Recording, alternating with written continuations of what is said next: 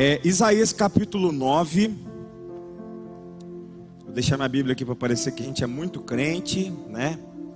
Isaías capítulo 9. Vamos ler o versículo 2. Depois nós vamos ler o versículo 6. Depois o versículo 7. Amém? Isaías 9, versículo 2. Depois nós vamos ler o 6 e o 7. Quem achou, fala um amém bem forte aí. Deixa eu ver. Amém. Glória a Deus. Vamos ler. Fala assim, ó. O povo que andava em trevas viu uma grande luz, e sobre os que habitavam na região da sombra da morte resplandeceu a luz. Versículo 6: Porque um menino nos nasceu, um filho se nos deu, e o principado está sobre os seus ombros, e se chamará o seu nome maravilhoso, conselheiro, Deus forte, Pai da eternidade príncipe da paz, e do aumento deste principado e da paz não haverá fim sobre o trono de Davi no seu reino, para o firmar e o fortificar com juízo e com justiça, desde agora e para sempre. O zelo do Senhor dos exércitos fará isso, feche seus olhos em nome de Jesus. Pai amado, obrigado por essa manhã. Obrigado a Deus porque nós podemos aqui nesse lugar louvar ao teu nome, engrandecer ao teu nome. Obrigado por cada louvor aqui que foi entoado. Obrigado pela tua presença maravilhosa.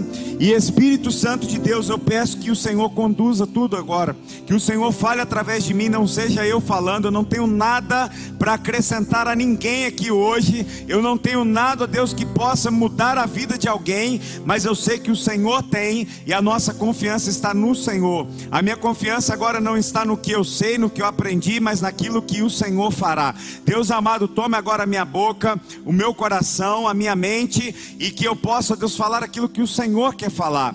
Que todos nós possamos concentrar agora naquilo que o Senhor vai falar através de mim aqui, mas que seja o Senhor falando. Jesus, alimente a gente, alimente a tua igreja aqui nessa manhã, aqueles que estão nos ouvindo na internet também. Pai amado, que o teu nome seja glorificado agora através de cada um de nós, Pai. Nós pedimos em nome de Jesus. Amém. Você pode se sentar. Aleluia. Nós estamos hoje comemorando algo que vai acontecer. Ah, nós sabemos muito bem que historicamente, até muitos estudiosos, teólogos, historiadores, eles sabem que ainda é uma data um pouco indefinida a respeito do dia certo do nascimento de Jesus. Mas nem por isso a gente tira o mérito da comemoração. Por exemplo, na semana passada nós comemoramos aqui na igreja ah, o aniversário de um ano da igreja. Mas se você pegar a, a, a história nossa, de verdade, nós temos mais de um ano. Porque a igreja não começou simplesmente no dia que nós abrimos as portas, fizemos aquele culto de inauguração que foi ah, fantástico, foi fenomenal.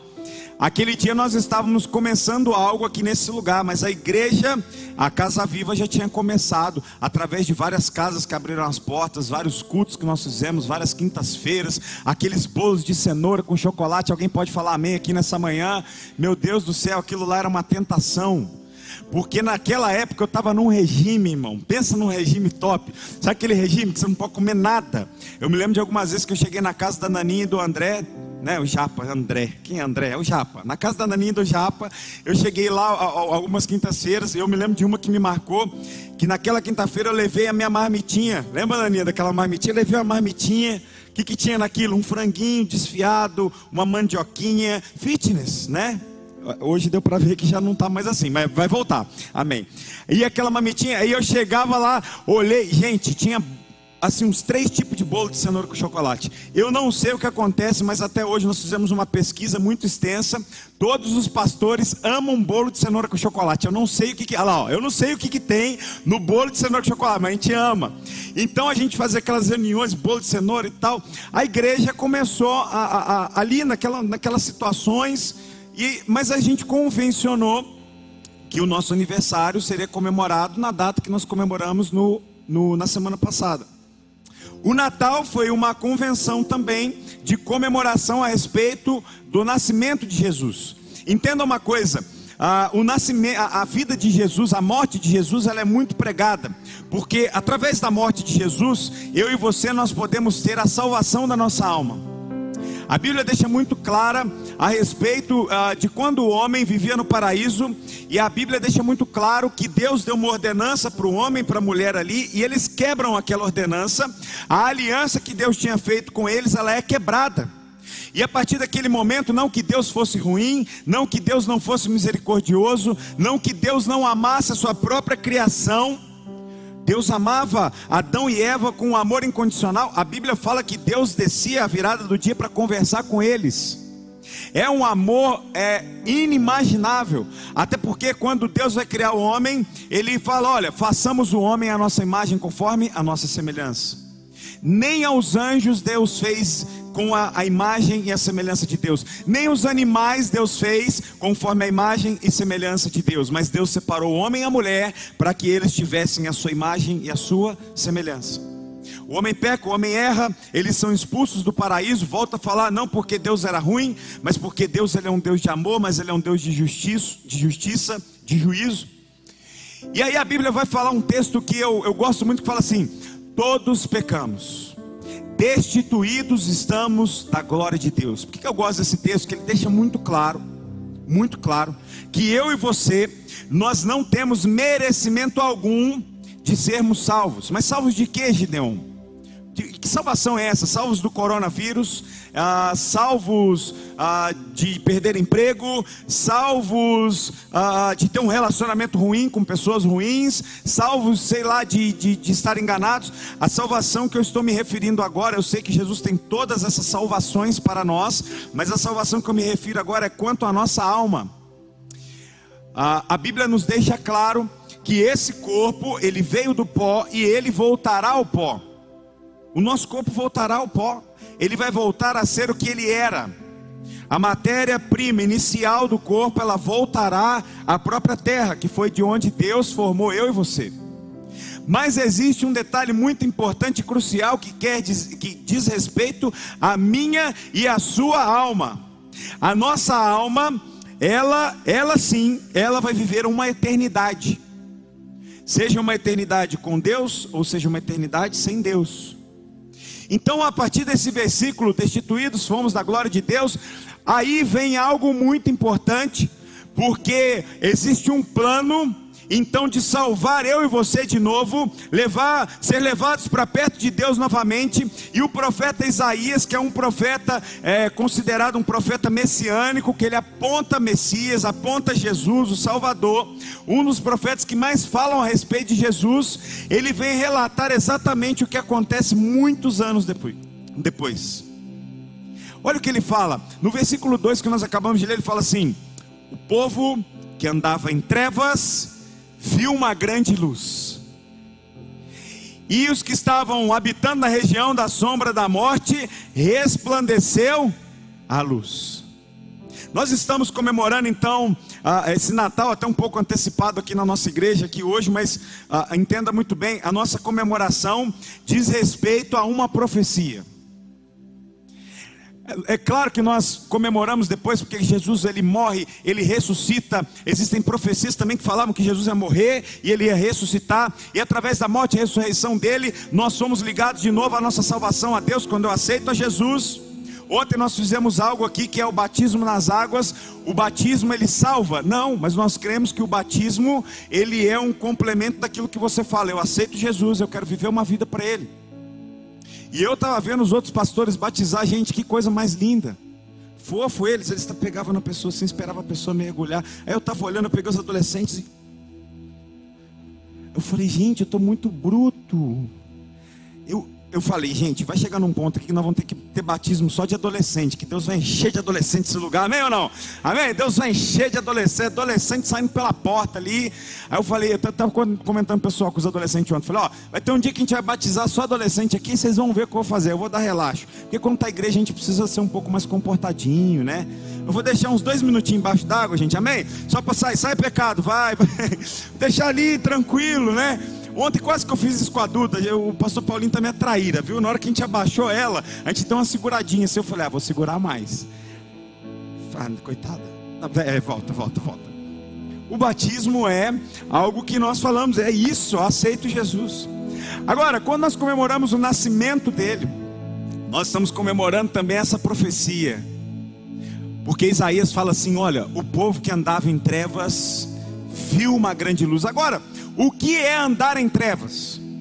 Nós estamos conversando ah, esses dias, eu pastor Fabrício, a gente estava conversando ah, ah, sobre algumas coisas. Ah, uma pessoa que está doente, não é isso? Uma pessoa que está doente. O que, que acontece com essa pessoa? Ela vive a doença o dia inteiro, todos os dias. Amém? Tranquilo, gente? Não é isso? A pessoa está doente, com dores, por exemplo. Ela vive aquela dor 24 horas por dia. Até chegar num ponto que pode ser que nem doa mais, mas ela está tão acostumada com a imersão naquela doença que ela acha que está doendo. Uma pessoa que tem, que tem um problema sério, muitas vezes ela vive o tempo inteiro dentro daquele problema. O que está falando aqui sobre andar em trevas não é que eles não enxergassem, não é que naquela época Deus criou pessoas cegas fisicamente. O que estava relatando é que existiam pessoas que estavam andando em trevas, era vivendo trevas profundas, porque o homem sem Jesus, sem uma consciência, nós somos autodestrutivos. A gente se destrói. É só você observar ah, quantas pessoas são mergulhadas em drogas, em vícios, é, é, em prostituições, por quê? Porque não tem Jesus como aquele que está guiando. Eu e você, nós somos assim, nós, somos, nós nos destruímos quando nós não temos alguém que pegue pela mãe e nos guie. Esse povo que andava em trevas era um povo então que fisicamente eles enxergavam. Existiam ali alguns recursos, tinha fogueira. À noite eles poderiam pegar uma tocha e sair caminhando. O sol ele continuava brilhando todos os dias, iluminava o terreno inteiro. Quando o sol nasce, ilumina a terra inteira. A lua, a lua clareava a noite do mesmo jeito que clareia hoje. Hoje ainda nós temos o recurso de, de usarmos luzes, né? É, lâmpadas, postes na rua. Mas naquela época existia luz. E que povo é esse que está andando em trevas? Esse povo que anda em trevas é aquele que está mergulhado, mergulhado na sua própria solidão. Na sua própria solidão. Quando o homem é expulso, então ele não tem mais aquela companhia de Deus o tempo todo, o, todos os dias. O homem agora se encontra sozinho. E aí vem a importância de alguém nascer para poder ressuscitar coisas que estavam em trevas, trazer luz. Olha que interessante. Jesus vem então fazer esse papel principal, porque Jesus ele nasce em cima de profecias. O nascimento de Jesus é relatado por profetas. O jeito como ele nasce é relatado por profetas. A região que Jesus nasce, a cidade que ele nasce, é relatada por profetas anteriores. Todo o nascimento de Jesus é envolto então em cima de profecias. Alguém antes profetizou e falou: vai vir alguém que vai fazer isso, isso, isso. João Batista, quando, quando foi esclarecer a respeito de Jesus, ele falou: Olha, eu batizo com água, mas vai vir aquele que vai separar o joio do trigo. Ah, esse aí, esse aí eu vou te falar um negócio. Esse aí vai vir e vai trazer luz para aquele que está em trevas. Esse aí vai conseguir mexer no coração humano.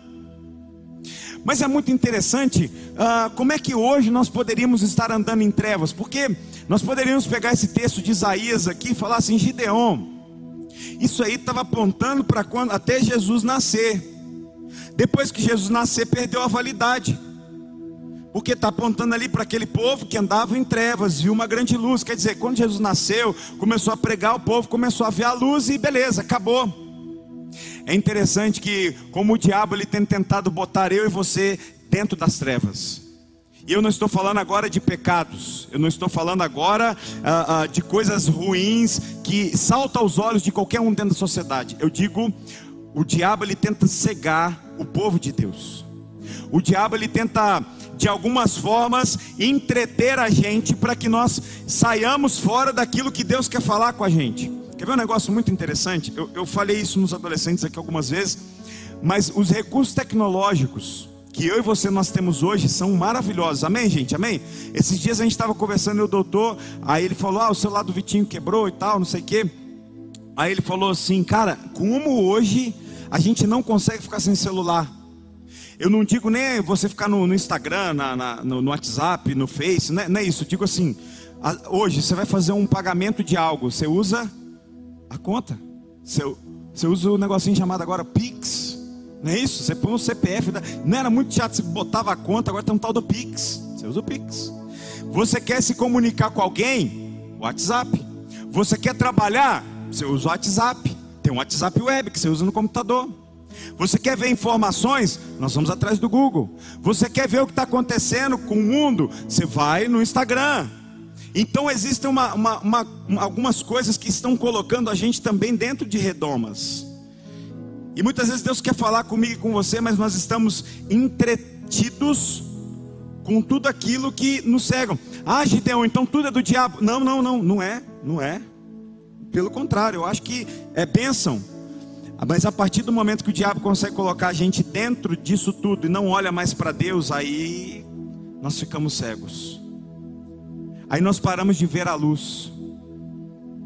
Nós começamos a andar em escuridão. E a escuridão que eu estou falando aqui, muitas vezes a gente está dentro da igreja, mas nós estamos em escuridão, com os olhos tapados, porque existem distrações que o diabo vai colocando na minha e na sua vida para tirar o foco de Jesus dentro da nossa vida. Muitas pessoas nessa época do Natal ah, ah, tem o um famoso espírito natalino. Quem já ouviu falar do espírito natalino? Levanta a mãozinha, por favor. Todo mundo já ouviu, não é? é, é esses dias eu parei no semáforo, o cara falou assim: Pô, tá difícil vender minhas balas aqui. Eu falei, pô, irmão, é complicado, né? E tal. O pessoal tá um pouquinho de medo aí do, do corona. Não, mas vê se pode. Pô, final de ano, cadê o espírito natalino, né? As pessoas começam a exigir umas das outras que nesse finalzinho todo mundo fique como, gente? Todo mundo bonzinho, né? O espírito natalino, ou seja, a pessoa um tranqueiro o ano inteiro, mas no dia perto do Natal, não, você tem que virar um santo, cara. A pessoa foi lá, mentiu o ano inteiro, fez tudo errado, arrebentou com a família. Mas no Natal, ó, espírito natalino. Aí vem para o ano novo, janeirão, uh, vamos para cima de novo. Fevereiro, vamos pular carnaval. E bora, uh. Porque existe um, um misticismo em cima disso.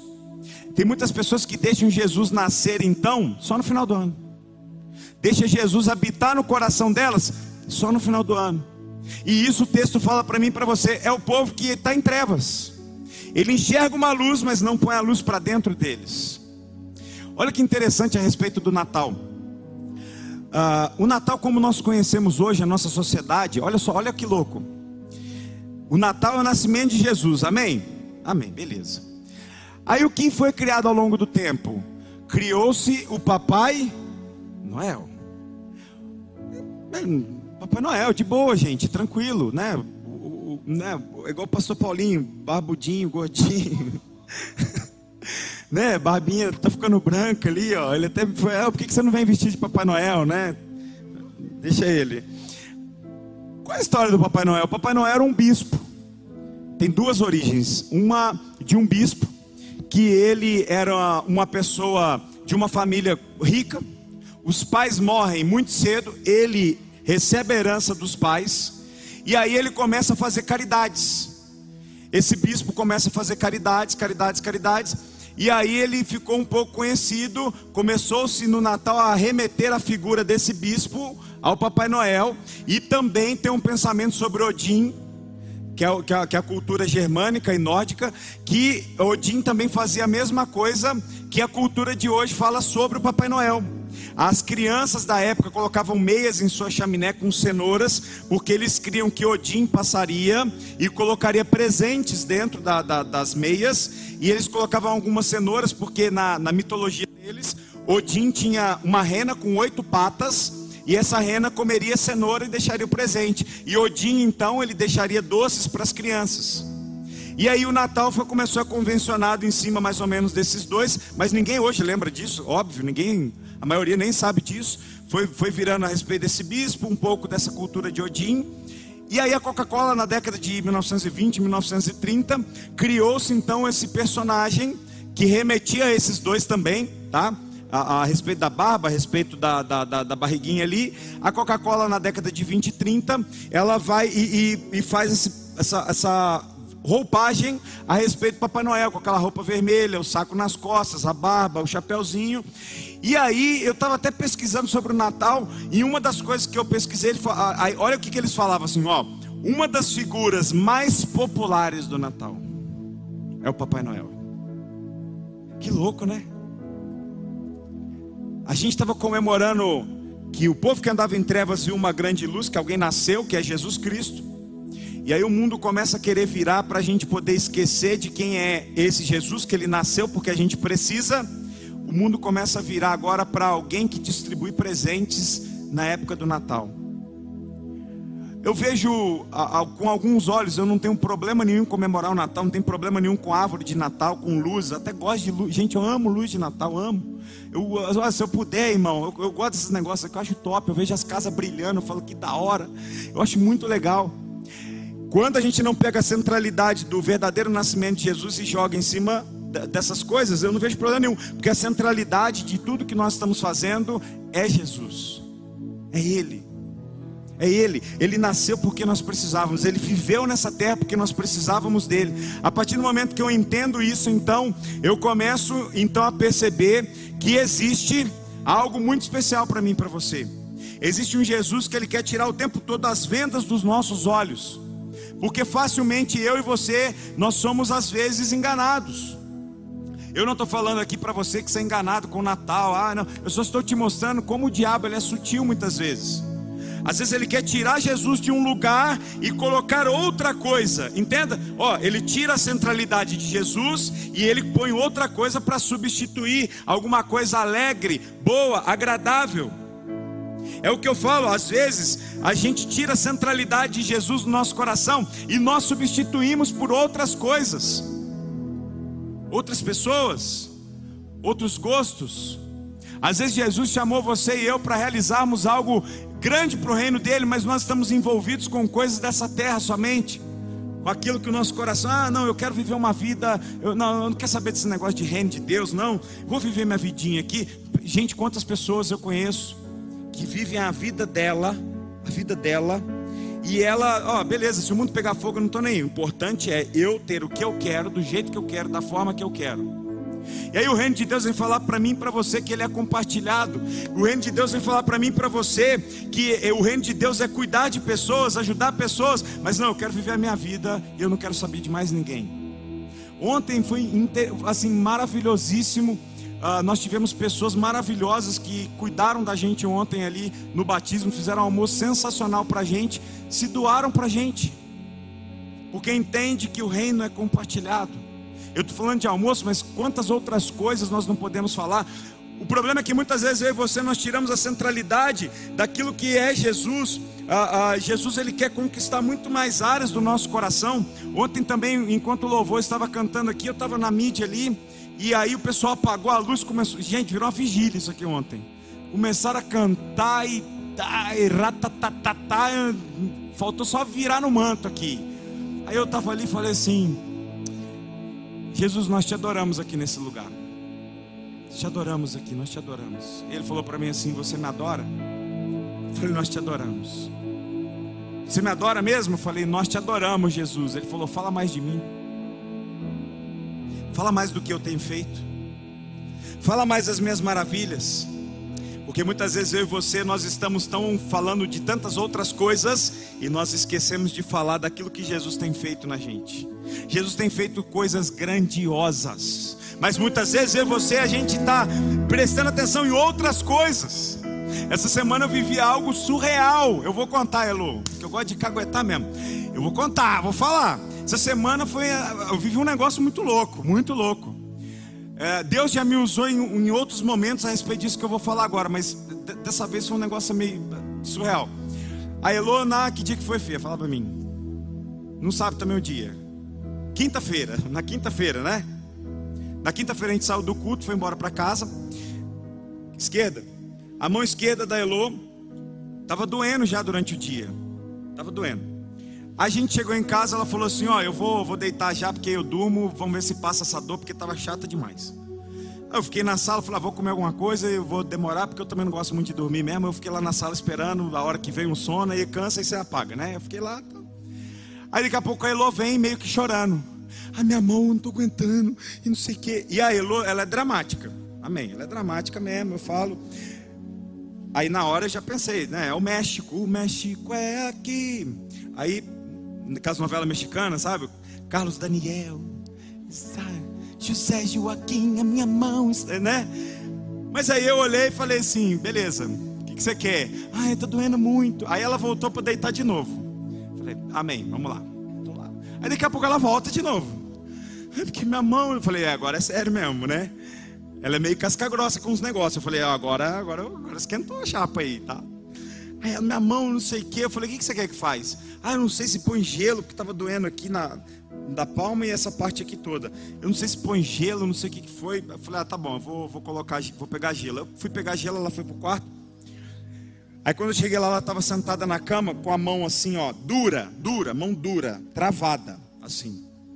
E já começando a chorar, já encheu os olhos d'água e doendo. Eu falei, agora é sério mesmo, agora acabou a novela, irmão, agora vamos para a vida real. É, dura a mão ali, falei, meu Deus, aí eu fui tentar puxar, fazer uma massagem na mão para ver se destravava um pouco. Ela não conseguiu me deixar mexer na mão dela, de tanta dor que ela estava. Aí eu já pensei, falei, ó, vamos ter que ir para o hospital desse jeito, não tem como, como é que dorme assim? E aí ela com dor falou: ah, vou tomar um remédio, vou colocar gelo. E eu já com o saquinho de gelo na mão, o saquinho não, eu ponho no pano, né? O pano de gelo na mão. Aí ela falou assim para mim: ai, ora por mim. Eu falei: ah, vamos orar. Porque na casa de pastor tem oração, amém?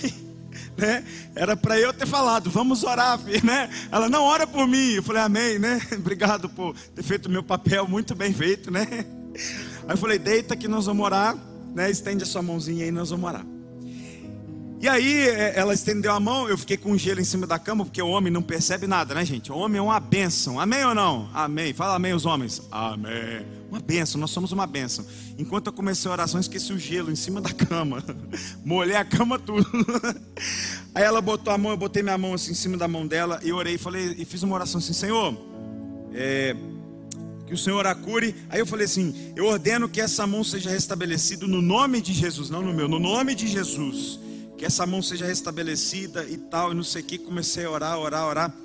Ah, Deus já me usou para curar algumas pessoas, não é meu, é de Deus. E é muito interessante, eu não sei te explicar porquê, mas você sente saindo como se fosse algo de você. Eu não sei te explicar como é isso, tá? Só estou te falando, estou testemunhando com você. Você sente como se fosse algo saindo de você. Eu fiz a oração com ela, eu não senti foi nada. Orei com ela, tal, não sei o quê. E ela quietinha ali. Eu fiquei orando ali um tempinho, né? Aleluia e tal, não sei o que. Na hora que eu acabei de orar, aí eu falei, ah, a mão dela tá doendo ainda, porque eu não senti nada, né? Como é que a gente tem uma fé pequena, né, gente? Pelo amor de Jesus, né? Eu gosto de caguetar mesmo, eu mesmo, né? Para você ver que não existe pastor aqui perfeito. Existe um Jesus perfeito aqui nesse lugar, amém? Aí eu orei.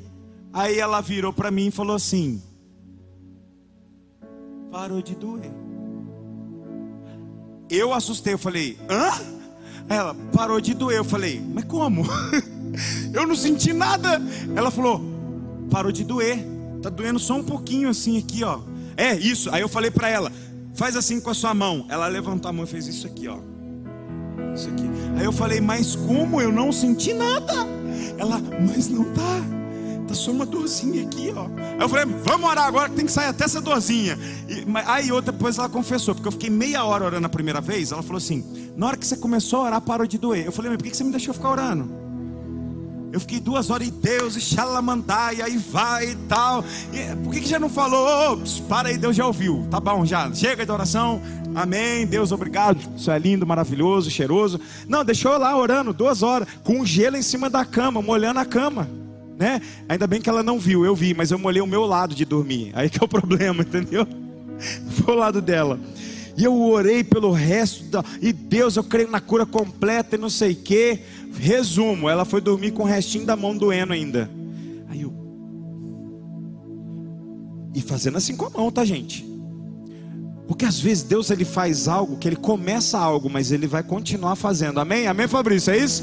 É isso aí que a gente está falando. Deus começa e depois ele continua. No outro dia ela virou para mim, a gente foi sentar para trabalhar, ela virou para mim e falou assim: Ó, oh, tá doendo mais nada agora. Quem fez isso? A minha oração? Que nada. Eu achei que nem tinha sido curada na hora que eu orei. Na hora que eu acabei de orar, eu falei assim: pronto, vamos para o hospital agora. Foi a fé dela? Também não, porque depois a gente ficou assim: e aí, será que a gente tem fé e tal? Né? Como é que é? E aí, foi o dia? Não, foi Jesus Cristo que Ele está vivo. Porque o povo que andava em trevas viu uma grande luz, e aqueles que habitavam na sombra da morte, resplandeceu a luz. Jesus está vivo, ele nasceu porque precisávamos dele. Não tinha como nós continuarmos a nossa vida simplesmente física, do nosso jeito, da nossa maneira, porque nós não damos conta. A partir do momento que Jesus ele vem, ele nasce, ele vive uma vida aqui nessa terra, nós temos alguém em quem nós podemos contar e confiar nos momentos mais difíceis da nossa vida. Eu dei um exemplo de uma oração simples, mas Jesus quer fazer tanta coisa no nosso meio, mas muitas vezes eu, eu estou distraído com outras coisas. Muitas vezes eu estou preocupado com outras coisas. Muitas vezes eu estou tirando a centralidade de Jesus e colocando outras coisas no lugar. E como o diabo tem feito isso, gente? Porque quanto mais o diabo escurecer as nossas visões espirituais, melhor é para o reino dele, do diabo, não para Deus. Porque ele consegue esfriar eu e você na nossa vida espiritual. E aí o que, que nós fazemos? Nós tiramos Jesus de lado. Eu queria caminhar para o final com você aqui. Um dos versículos que nós lemos, ele dessa parte ele fala: o povo que andava em trevas viu uma grande luz. Aí ele fala assim: porque o menino nasceu, um filho se nos deu. E o principado está sobre os seus ombros, e se, e se chamará o seu nome. Olha só isso: maravilhoso, conselheiro, Deus forte, Pai da eternidade príncipe da paz. Maravilhoso, ele opera maravilhas. Conselheiro, eu gosto de falar muito que existem dois tipos de pessoas que podem te aconselhar em qualquer coisa da sua vida. Uma, uma pessoa especialista na área. Duas, alguém que te ama. Jesus ele é as duas. Ele é especialista em qualquer área e ele é aquele que nos amou primeiro. Você pode falar um glória a Deus aqui nessa manhã? Ele nos amou primeiro. Deus forte, não existe planos que possam ser frustrados de Deus. Quando Deus diz uma palavra a seu respeito, vai acontecer. Vai por mais difícil que seja, vai acontecer, porque ele é Deus forte. Pai da eternidade, Ele é detentor da salvação. A partir do momento que você então aceitou a Jesus como seu Salvador, você está salvo em nome de Jesus. Uma eternidade te aguarda, porque Ele foi preparar morada. João 14, 1, 2, 3 diz assim: Não se turbe o vosso coração, credes em Deus, credes também em mim. Na casa de meu pai há muitas moradas. Se não fosse assim, eu vou teria dito: Vou preparar lugar, porque aonde eu estiver, vocês vão estar também. Ele foi preparar morada para mim e para você. Ele é o príncipe da paz. Não existe bem material algum. Não existe relacionamento na vida sentimental nossa nenhum. Não existe amigo algum. Não existe uma viagem, não existe um lugar que consegue dar a paz que Cristo dá.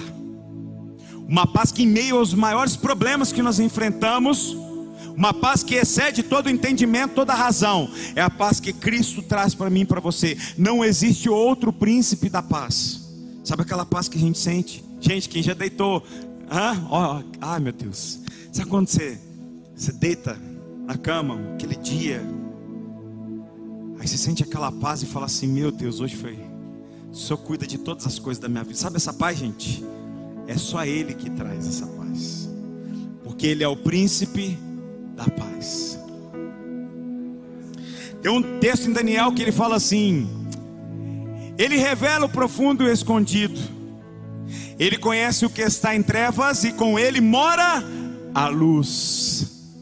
Jesus é aquele que quer iluminar os meus e os seus caminhos, os meus e os seus pensamentos. Ele quer iluminar, porque quando a luz entra, tenha certeza de uma coisa: as trevas elas fogem.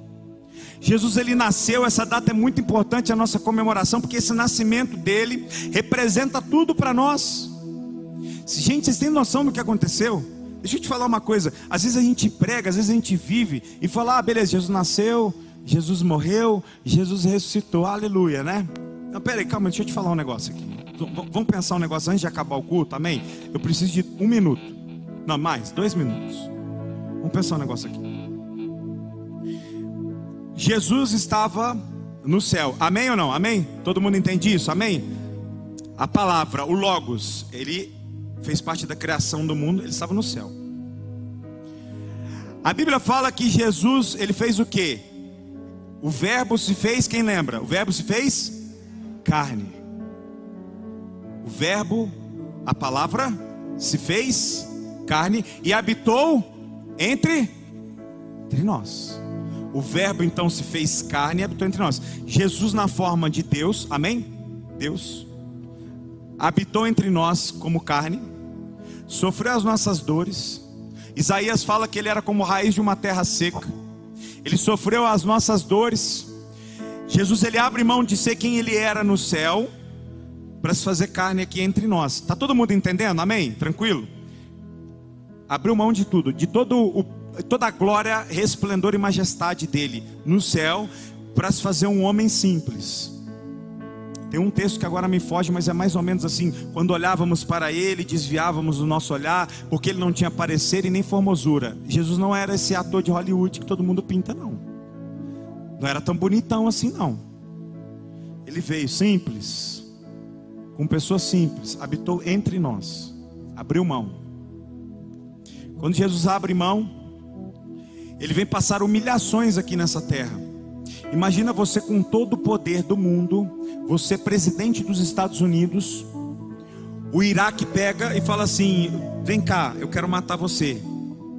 Amigo, você é presidente dos Estados Unidos. Você tem portas avião, porta-aviões, caças, tanques de guerra, um dos maiores, um dos melhores exércitos e maiores exércitos do mundo, uma potência. Você tem tudo que você imaginar, arma nuclear, o que você quiser. E aí você chega para o presidente do Iraque e fala assim para ele: Você quer me matar? Não, eu quero, porque eu quero aí ir contra a sua nação, e aí eu quero te matar. Aí você olha para o tamanho do Iraque e fala assim: um monte de pedra, um monte de gente, uma nação. Aí você, como presidente, você fala assim: me mata, por favor. Tá aqui, ó, eu entrego a minha vida. E aí, nesse momento que, que esse país pega você, ele começa a passar você pelas ruas, com todo mundo tacando pedra em você, cuspindo em você, mas você é presidente de uma grande nação. O mundo inteiro agora está filmando aquilo, está passando ao vivo no YouTube, na internet, e você sendo apedrejado e conduzido. As pessoas estão cuspindo em você, as pessoas estão dentro das casas jogando comida em você. Até o momento que você vai morrer de uma morte horrorosa. Mas você tem todo o poder. E ao invés de você fazer uso de todo o poder que você tem, você fala assim: Pai, ó, a ti entrego o meu espírito. Foi o que Jesus fez.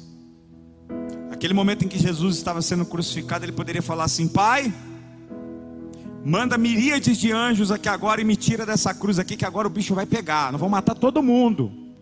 Jesus não fez isso. Ele preferiu abrir mão de quem ele era para viver em carne, ser humilhado, rejeitado, cuspido, entregue, traído, crucificado, machucado, batido, chicoteado, por amor de mim e de você. Que amor é esse?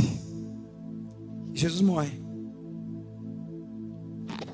Agora tem mais um detalhe que eu queria falar com você antes da gente encerrar. Jesus jamais vai ser igual ele era antes, sabia? Sabia quando a gente chegar na eternidade, Jesus para sempre, ele nunca mais vai ser igual ele era antes de vir aqui como homem. Você sabia disso? Jamais. Ele nunca mais vai ser igual à forma que ele era lá. Porque agora ele tem cravos nas mãos e aquilo vai ser uma marca eterna. Antes ele não tinha. Agora ele tem para mostrar eternamente para mim e para você o quanto Ele nos amou. Ele abriu mão de tudo para poder estar tá com a gente. Ele abriu mão de ser quem Ele era para poder habitar entre nós. Jesus ele nasce de uma forma muito simples, mas muito, muito especial. A minha mensagem hoje aqui para mim e para você, aqui Deus tem colocado no meu coração, é sobre esse nascimento tão importante, mas sobre muitas vezes a gente tem andado nos nossos caminhos, nas nossas trevas, e Jesus está falando: Eu sou a luz, eu sou a luz do mundo, eu sou aquele que pode te guiar, eu sou aquele que pode te ajudar. Jesus nessa manhã está falando para mim, para você: se entregue um pouco mais a mim, abra um pouco mais o seu coração, viva um pouco mais aquilo que eu tenho para você, siga um pouco mais aquilo que eu falo para você, se entregue por inteiro, assim como eu me entreguei, porque eu tenho pensamentos bons ao seu respeito. No dia 25 nós vamos estar cada um num lado. Você vai estar na sua casa muitas vezes com seus familiares. Eu te desafio a fazer algo. Aquele momento tão especial em que muitas pessoas vão estar trocando presentes, eu não vejo problema nenhum nisso. Até se você quiser mandar um presente para mim, aleluia, eu amo receber presentes, não tem noção. Amo, ó, a Bíblia, caramba, não tem problema nenhum. Mas naquele momento, lembre-se de uma coisa: não é um simples encontro, nunca vai ser um simples encontro, nunca vai ser uma simples data, nunca vai ser um simples 25 de dezembro. Vai ser o dia em que aquele que abriu mão de todas as coisas, ele veio aqui por mim e por você. Aquele dia comemore, falando assim: Jesus, agora entendo. Eu entendo que o Natal é muito mais do que uma festa. O Natal é o seu nascimento, a sua vida e o meu nascimento junto com o Senhor. Eu queria fazer uma oração com você. Você pode ficar de pé aqui nessa manhã? Aleluia, Jesus. Você pode agradecer, glorificar o nome dEle? Você pode falar palavras de adoração aqui nessa manhã? Você aí na sua casa, você pode adorar o nome de Jesus também por tudo que Ele fez por mim e por você. Aleluia, Jesus, obrigado. Oh, como o Senhor é tremendo e maravilhoso, Pai. Obrigado porque o Senhor veio aqui a essa terra. O Senhor abriu mão de ser quem o Senhor era. Jamais o Senhor voltará a ser do jeito que o Senhor era, porque os cravos estão nas tuas mãos. Ah, Deus, obrigado porque o Senhor é o nosso Deus. Obrigado porque um dia o Senhor escolheu vir nessa terra para salvar a gente. Nós nem merecemos. A nossa fé muitas vezes é pequena. Muitas vezes nós deixamos o Senhor de lado para algumas coisas, nos entregamos pouco ao Senhor. Mas mesmo assim, o Senhor escolheu viver com cada um de nós, e nós somos muito gratos por isso. Sabendo nessa manhã que merecedores nós não somos, mas somos felizes porque o Senhor nos amou primeiro.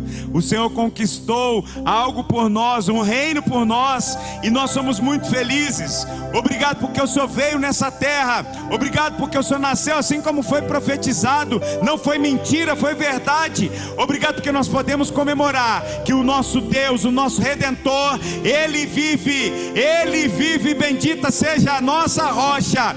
O Senhor vive e nós somos muito gratos por isso, Pai. Obrigado, Pai, porque o Senhor tem vivido em nosso meio. Obrigado por tudo que o Senhor tem feito, Pai. Nós te adoramos, nós te amamos. E essa oração que nós fazemos a Ti nessa manhã, em o um nome santo, precioso e bendito do Senhor Jesus. Amém. Fique com seus olhos fechados aí mais um minutinho.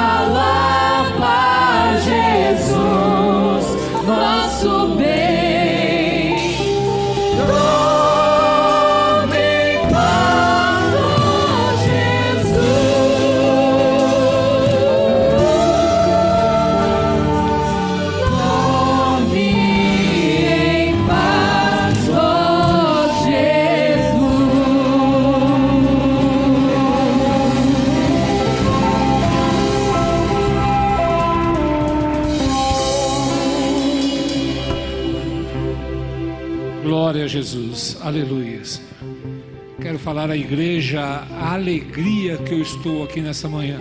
É? Passei por uma quarentena preventiva, né? onde o Dr. Marcos acompanhou a gente durante todo o tempo, de manhã, tarde, madrugada. Né? Ele fala assim: olha, vamos evitar. E realmente foi necessário. E hoje nós estamos retornando à igreja com a alegria que nós tivemos durante todo esse ano. Como eu sempre falo, olha, eu já participei de muitas igrejas, participei de muitos cultos, muitas reuniões e nunca, o Senhor é testemunho, nunca me senti tão alegre do jeito que eu estou aqui no meio da igreja. Né? As pessoas falando para mim hoje de manhã, estava com saudades do Senhor, né? E a alegria do meu coração, né? Me fala assim, eu também estava com muitas saudades de cada um aqui. E esse nascimento do Senhor Jesus, aquilo que foi falado nessa manhã, como nós podemos ter alegria de um nascimento todos os dias, onde o mundo viveu uma pandemia, uma tristeza, nós podemos falar assim: olha, nada nos faltou, ao contrário, muito o Senhor falou conosco nesse ano. Se fala assim: ó, se você quer esquecer 2020, de maneira nenhuma um ano onde o Senhor né, formou a igreja, onde o Senhor trouxe vidas novas, nos abençoou. Nós, pastores, fomos usados aqui pela misericórdia do Senhor. É muita alegria, então não dá para esquecer isso, não dá para passar. Né? E nós vamos encerrar o nosso culto. Que essa alegria possa estar no meu coração e no coração de cada um nesse, nessa manhã. Para que Deus, o Senhor Pai, possa se alegrar com a gratidão das nossas vidas. Amém? Feche seus olhos, vamos estar agradecendo ao Senhor por esta manhã, pelo culto ao Senhor. Senhor amado, nós adoramos o teu santo nome. Te agradecemos, Senhor, por cada minuto que passamos aqui na tua presença. Te agradecemos por cada dia deste ano, Senhor, onde não faltou a tua misericórdia, Pai. Nós te agradecemos e pedimos que tu possas estar recebendo a nossa adoração nesse momento diante do teu altar. E que possamos falar que a tua graça, Senhor Jesus, a tua misericórdia e o teu poder, ó Deus, e a alegria do Espírito Santo possa estar conosco todos os dias até a tua vinda. Nós assim te adoramos, em nome de Jesus. Amém e amém. Irmãos, a paz do Senhor.